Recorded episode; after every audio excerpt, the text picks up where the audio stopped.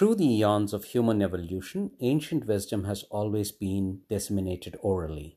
So, in keeping with the tradition, it's our humble effort to bring to you your daily dose of ancient wisdom through podcasts of rendition of various Puranas like Ramayana and Bhagavata in English.